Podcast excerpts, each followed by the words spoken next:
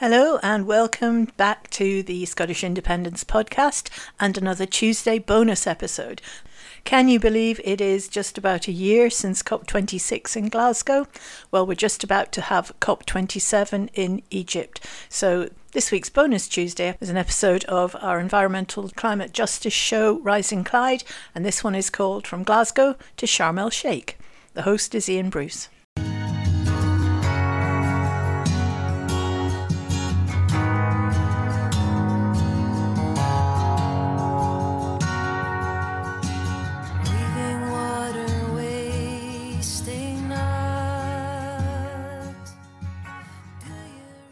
Hello and welcome to Independence Live. I'm Ian Bruce and this is Rising Clyde, the Scottish Climate Justice Show. In this episode, we're going to be talking about COP27, the next round of the United Nations climate talks, which begin in Egypt in just about three weeks' time.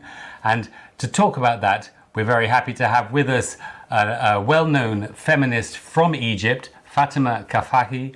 Uh, she is the one of the founders and leaders of the Arab Women's Network, and indeed, just last week, she helped to organise a whole week of activities on climate justice and women in Jordan. Uh, and also from here in Scotland, we have uh, Becky Kenton Lake. She's the coordinator of Stop Climate Chaos Scotland, which of course is a coalition of climate environmental movements here in Scotland that played a very important role in all the mobilisations we, we saw in Glasgow uh, just a year ago uh, for COP26. Fatima, I want to start finding out a little bit more about what the situation's like in Egypt now, because I think far too many of us know very little about what that situation is like, especially for yourselves, for activists in Egypt, for climate justice activists, women's movement activists, other social movement activists. With just a few weeks to go before COP starts, what is the situation like for you there? Um, well, actually, I mean, there, there are. Uh, um, activists, environmental activists, and also uh, feminist activists.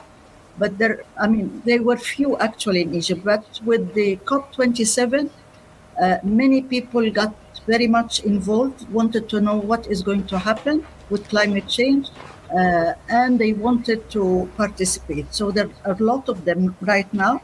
But the, the sad thing is that there is a divide actually uh, because uh, the government does not want all civil society to go to Sharm el-Sheikh. So they prefer, you know, certain um, small number of, of sort of governmental uh, non, uh, of governmental NGOs. So, so they are NGOs, non-governmental organizations, but they belong to the government more. They defend the government. So while in, in Cairo, there are many activists who know that they will not have a chance to go to Sharm el-Sheikh, but they are trying to do things on their own. Right, and how, do, how does the women's movement fit into that precisely? What, what, what, what activities are you involved in and planning for COP27? Um, like we found out, and also women who work with other disadvantaged women found out that there is uh, you know, very small information or non-information that are reaching uh, many women about the climate change. Um, you know, they don't understand what is happening now, although, you know, there is a rise of temperature and, and of sea uh, level rise and so on, but they, they can't really, they don't know much how to do about it. So the information is not really reaching women. What we're trying to do is that it is the right of everyone, I mean, and also women, especially the disadvantaged group, to know what is happening. I mean, it's not something, you know, for the people who are in science or in environment only to know. So this is one of the of the things that we want to do. The second thing is that uh, in all what we've read in the government uh, reports and, and, and plans, we don't see uh, gender uh, there is no focus on gender. There's no mention of because the, the impact of climate change um, it's not the same for everybody. Uh, it, it, it's not the same for women. It's not also the same for the different groups of of, of the population. So we want actually to have a perspective uh, of of uh, of women, a perspective of youth in all what is being produced actually uh, for COP27, and not only we're not only working for COP27. Uh, we want to, you know, these issues to be sustained even after COP27. And just to, go back to that first point, I mean, you, you talk about getting that information out to women who are not necessarily involved in the process. How, how are you doing that? I mean, what kind of activities are you putting on to try and spread that word and, and, and get that kind of information out? Uh, we are doing this uh, especially with the um, feminist uh, networks and feminist organizations who work uh, uh, locally, who work with the rural women, who work with refugees, uh, who work with displaced women, and so on. So we're, we're trying actually with very simple language to give them what, what is going to happen and also just tell them it's, it is their right actually uh, to participate with their opinions and, and sometimes also they do things on their own because women are in agriculture very much in Egypt and they are very much affected actually. So we, we, we tell them, but they're not in the decision making at all. So they're not uh, in the irrigation committee, they're not in uh, agriculture cooperatives, so their voice is not heard. So we, we, we are trying to actually also talk to people who are in control that you have also to, to get women uh, involved. So that's the most important thing uh, in Egypt and in other Arab countries is that the information is not really reaching people. And, yeah.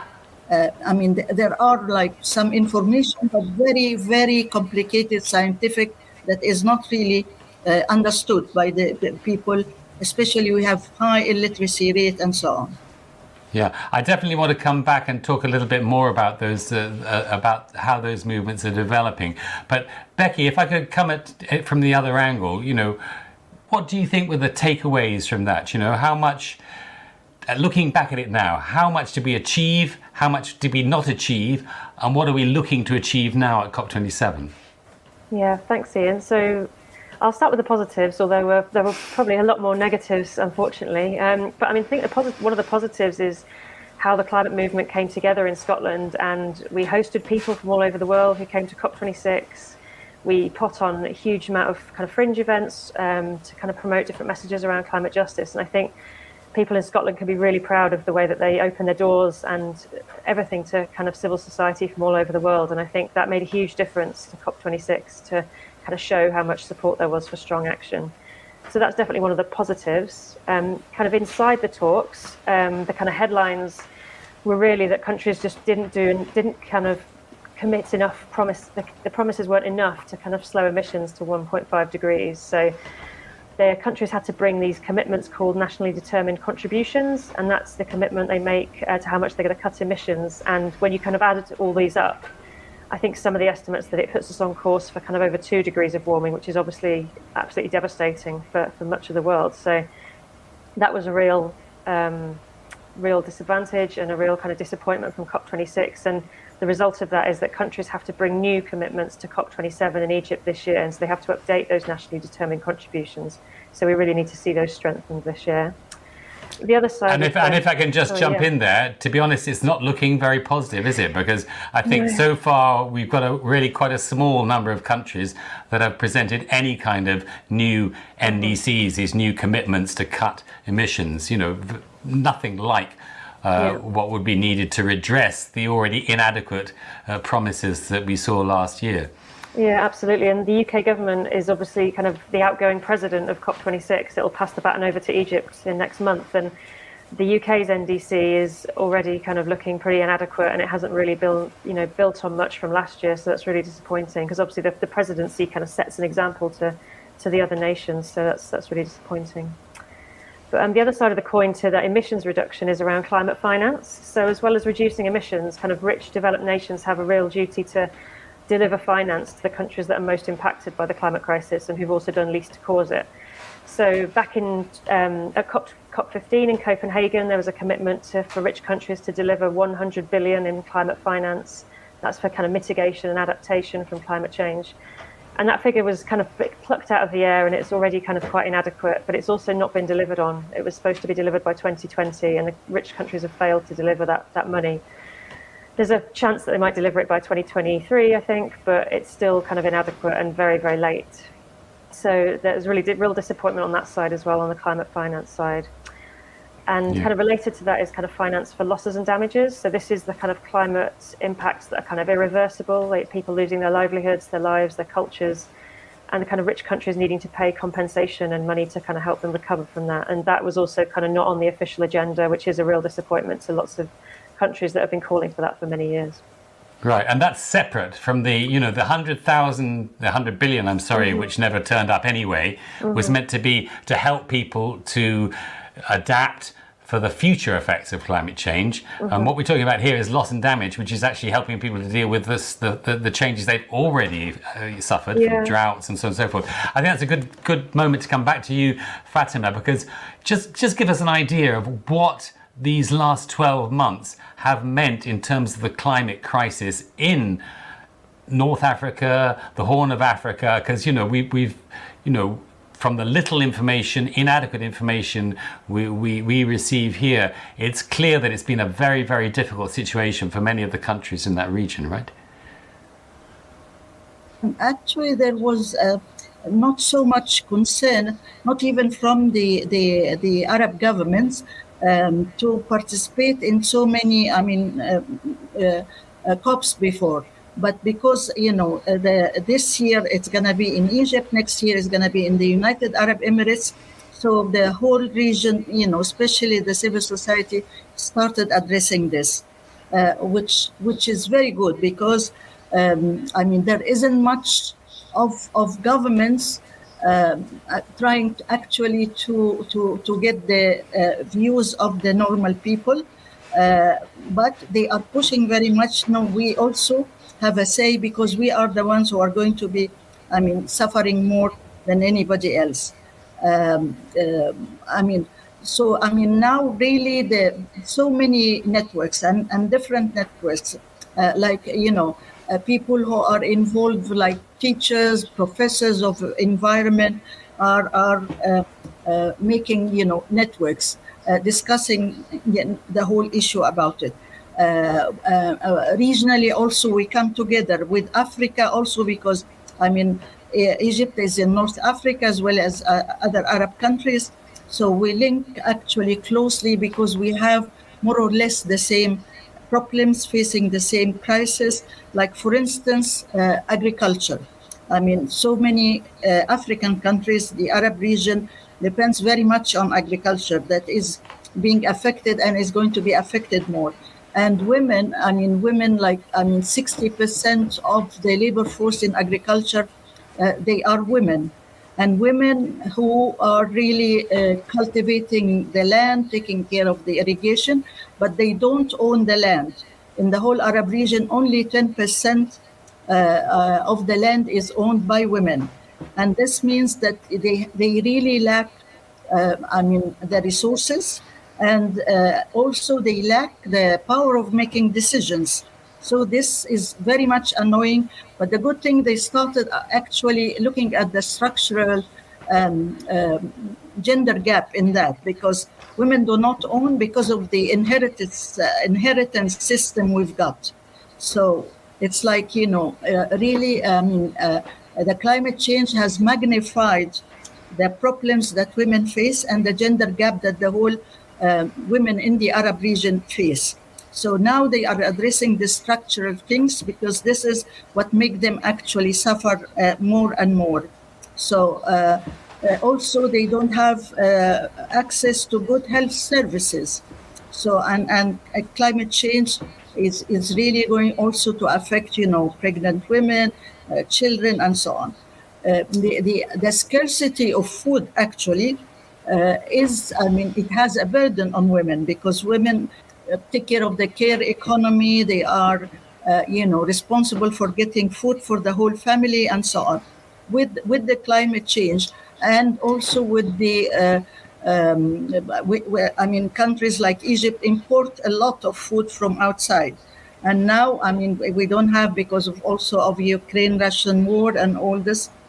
So there is so much suffering from lack of, of necessary food Um, I mean, we have to really look into also gender disaggregated data because there is also a rise in malnutrition among children. I mean, uh, we, we can't right now say related to the climate change right now, but it is up actually to be linked very much with the with the climate change. You you mentioned two really important things there, you know, which is the, the food crisis, which is obviously partly a consequence of, of climate change, but also of the, as you say, the, the war in Ukraine and so forth, and the drought, which obviously is, you know, closely linked to that. You know, how does that specifically impact on women? I mean, what's the specific uh, you know way that women experience that in Egypt, in, in, in and in Sudan and Somalia and, and so forth, the countries of the Horn of Africa. Mm-hmm. Uh, yes, because women are mostly left alone, for instance, in the agriculture areas to uh, to take care of the land and the cultivation, and men prefer to find jobs in urban areas. So they leave behind women there, and women have to they are the responsible i mean because they're so traditional norms and, and culture and so on that put on the women uh, the burden of really uh, have, providing for the family especially you know trying to get the food for the children and, and so on. So with the scarcity of, of food it, it is a burden on her.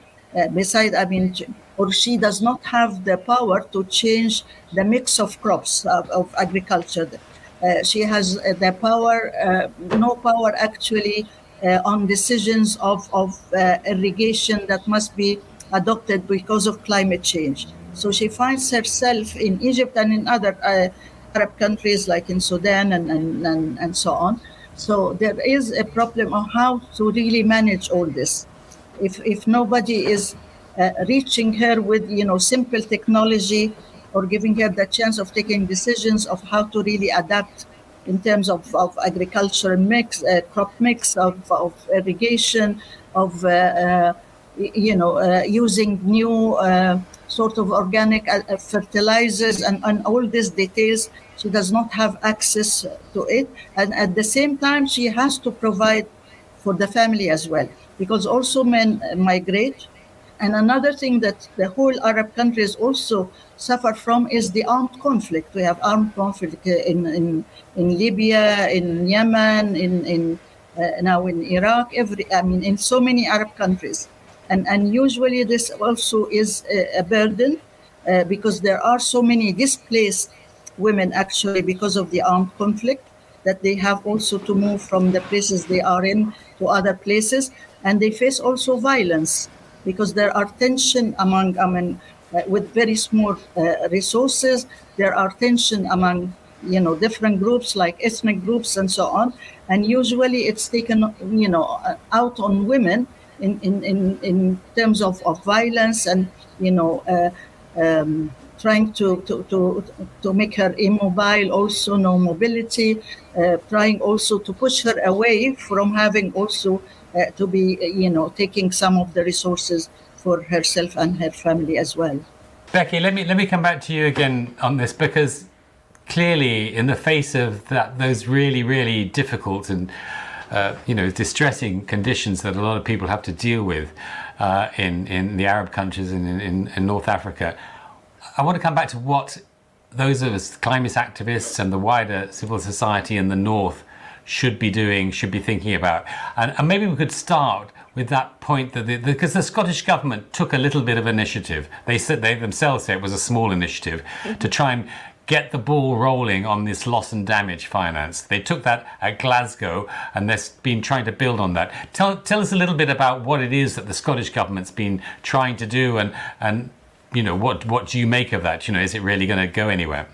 Yep. So the Scottish Government um, at COP26, they were the first country to announce funding for climate loss and damage, um, which was obviously very welcome. And um, it was a kind of quite a symbolic gesture to kind of be the first country. And what we are hoping is that it kind of sets an example and kind of shows leadership on this issue ahead of COP27 and kind of encourages other rich nations to do the same. Because, I mean, like yeah, like the Scottish Government themselves have admitted, it's it's two million pounds, which is is kind of nowhere near our true kind of um, the true amount that we owe because of our kind of the climate damages that we've caused. So we're really keen that, that other countries kind of follow Scotland's example, but also commit more like their fair share of, of the finance that, that countries are due.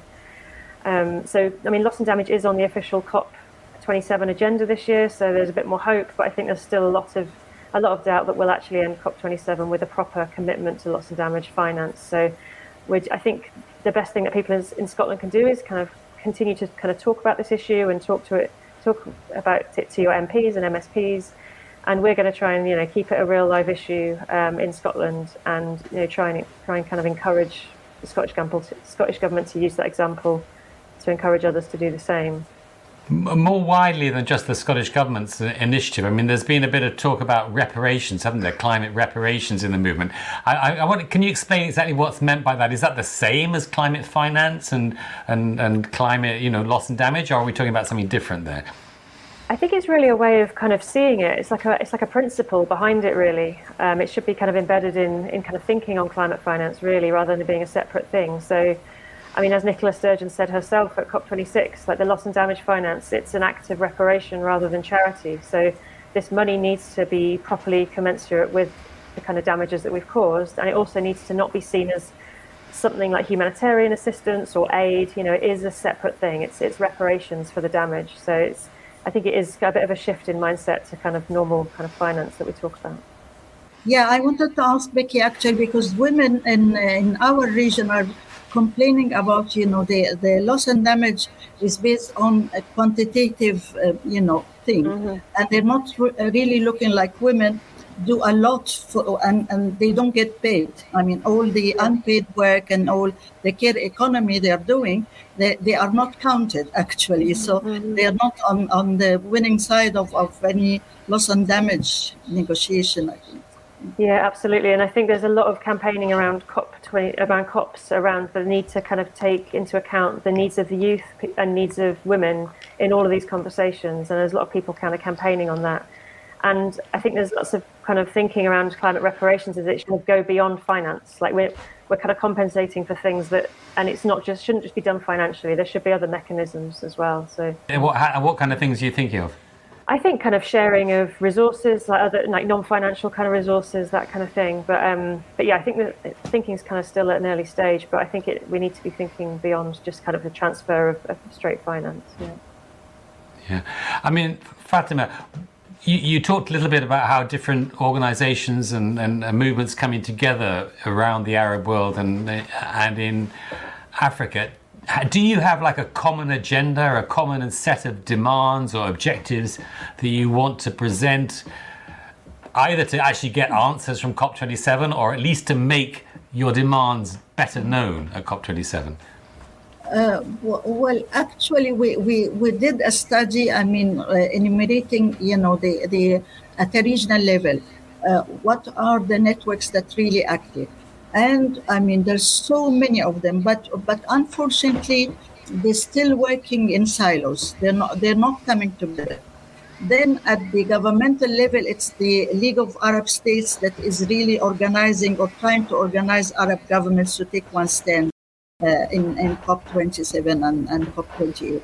But they are not really also listening to civil society as much as they, they can. So, but I mean, at, at because for the feminist organization in the Arab region, I can say that we're coming together uh, because in, in Amman, Jordan, uh, last week, we had like 45 uh, feminist organizations from like 13 Arab countries.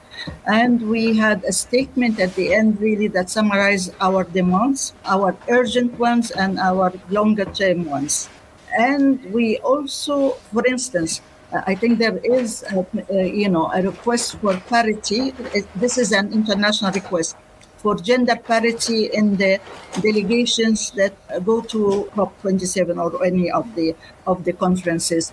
I mean, we are very, very far from it. I mean, I, I, I know a small number of countries have really reached parity, but but in the Arab region, I mean, it's it's all governmental thing, and with very few, maybe they choose one of the youth and one of women to participate.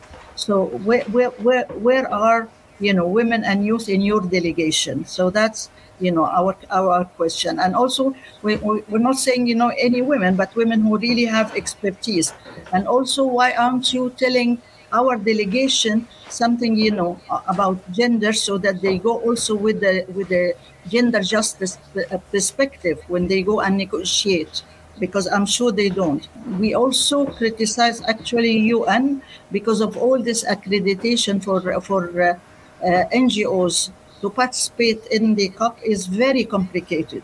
I mean, it closes like one year before. The application is very complicated to fill actually.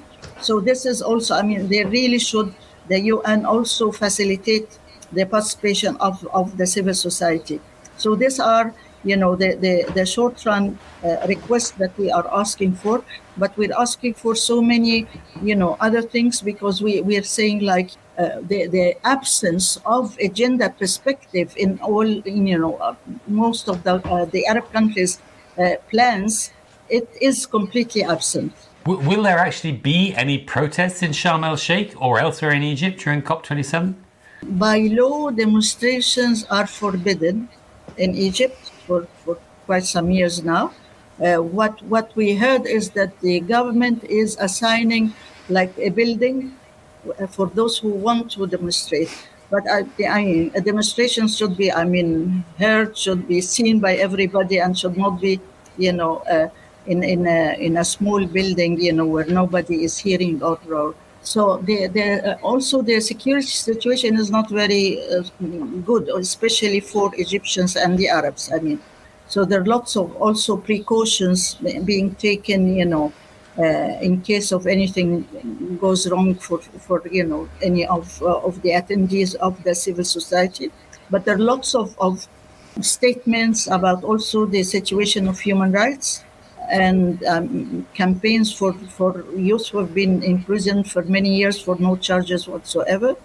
Uh, so the, the issue of, of human rights has been very, very much addressed also uh, mostly um, inside and outside Egypt given that, I mean, we're, we're coming almost to the end of our time, but I'd just like to get a feeling of how you both think about the next steps, if you like, because you know Becky pointed out earlier that you know in spite of the quite big mobilisations we managed to have in Scotland last year, most people were very disappointed by the outcomes of COP26. You know, they fell way short in terms of emissions cuts, in terms of finance, in terms of all those things you mentioned. Can we really expect any kind of progress at all at COP27? And if we're not going to get any serious progress, what should we be doing? Whether that's in Egypt and the Arab world or here in Scotland. Alesta, maybe some final thoughts on that, each of you. Yeah, I mean, I think this is one of the most important things people in Scotland and around the world can do to kind of show solidarity with people in Egypt and Africa. This COP is, I mean, pe- um, activists in Egypt have called a global day of action on the 12th of November, and so there's going to be a big uh, march in Edinburgh on that day, and all places all across the UK as well. So just really encourage people to look out for that and come along if they can. And I think the opportunity we have this year is to kind of link up with all the different crises we're facing. So we've got the cost of living crisis, the nature crisis. You know, we've got unions who are striking, and you know, I think it's just an opportunity for us all to come together and kind of call for action on all these crises. And uh, it's an opportunity for us all to come together again a year on from COP26. Fatima, maybe just a final word on what you hope to come out of all this, and what what you think you can do and we should be doing. Yeah, I mean, as Becky has said, actually, solidarity is very important. We want to link, you know, with the with the countries who has, you know, stronger voice than than our voice. We want our voice to be reached, so we want to give you uh, the statements, and we want you to talk about it. We want to, but the, the, the good thing is that you know it, it's difficult actually to shut up us because we say no, we want to talk about climate change as much as you want to and you cannot deprive us from this. Under climate change, there's so many things. The, the economic situation, the human rights situation, and so on. But the umbrella is giving us a space actually to have our voice heard. Maybe it's not going to be very influential now, but we're keeping on. We're not stopping. So that's what we're hoping for. Well, thank you very much. I think that's an example for all of us, and um, I think that will, um, you know, hopefully inspire people here to support that as much as possible. Thank you so much. We've been talking about COP27, the prospects for that, and more importantly, the prospects for the movement for climate justice around COP27. Uh, we've been talking to Fatima Kafagi, a feminist in Egypt, a leader of the Arab Women's Network, and Becky Kenton Lake from Stop Climate Chaos Scotland. Thank you so much, and until the next time, goodbye. Thank you. Goodbye.